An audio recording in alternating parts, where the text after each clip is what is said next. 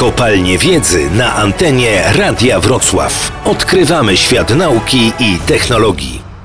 Niekontrolowany ruch górotworu to zjawisko, na które w Zagłębiu Miedziowym w każdej sekundzie zwracają uwagę specjaliści z przykopalnianych stacji sejsmicznych. Na czym ono polega? W takim kamieniu, w takim górotworze dąży natura do wypełnienia tych pustek. Następuje ściskanie, próba wypełnienia tych pustek skałą, nie wytrzymuje, skała pęka. Właśnie i to są szczątce górotworu. Radosław Wasilewski, sztygar oddziału kopalnianej stacji geofizyki górniczej. Pańska rola tutaj polega na tym, że wpatruje się pan w monitor?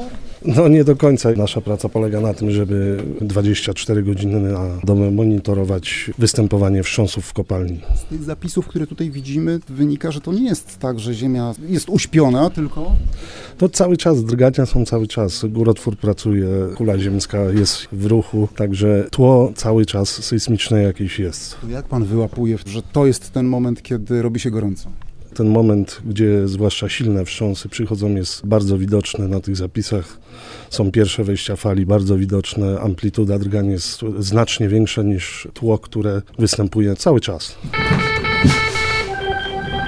I to jest właśnie wstrząs. Komputer pokazuje trójkę, tak, trójkę w 10-stopniowej skali. To nie jest groźne.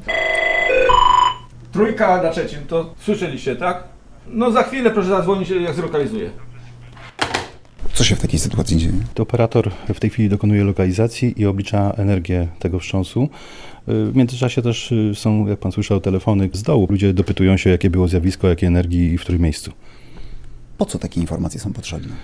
Przede wszystkim y, do zorientowania się, w którym rejonie nastąpiło to zagrożenie sejsmiczne, żeby wyeliminować obecność ludzi w tym rejonie.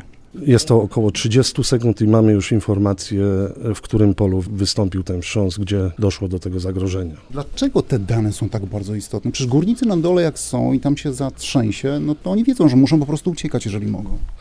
No tak, tylko jeżeli dochodzi do silnych wstrząsów, to praktycznie trzęsie się cała kopalnia, a my od razu jesteśmy w stanie wskazać miejsce, w którym to zagrożenie jest największe i gdzie najbliżej e, tego miejsca pracują ludzie, skąd należy ich po prostu wycofać. W każdej z przykopalnianych stacji sejsmicznych KGHM-u czujniki są w stanie wyłapać drgania nie tylko z naszego regionu. Nawet falę sejsmiczną, jaka do nas dochodzi w wyniku bardzo dalekich trzęsień ziemi. Na przykład to słynne trzęsienie, które wywołało wielką falę tsunami, ta fala sejsmiczna była przez nas pomierzona i zarejestrowana. Czy jesteście w stanie przewidzieć, że, że za chwilę nastąpi ten moment, kiedy zatrzęsie?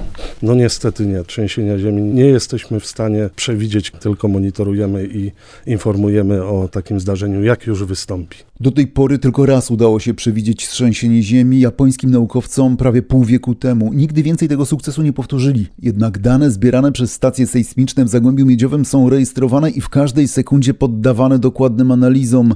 Również w nadziei, że kiedyś to Polakom uda się opracować sposób na przewidywanie wstrząsów. Na audycję zaprasza KGHM Polska Miedź SA.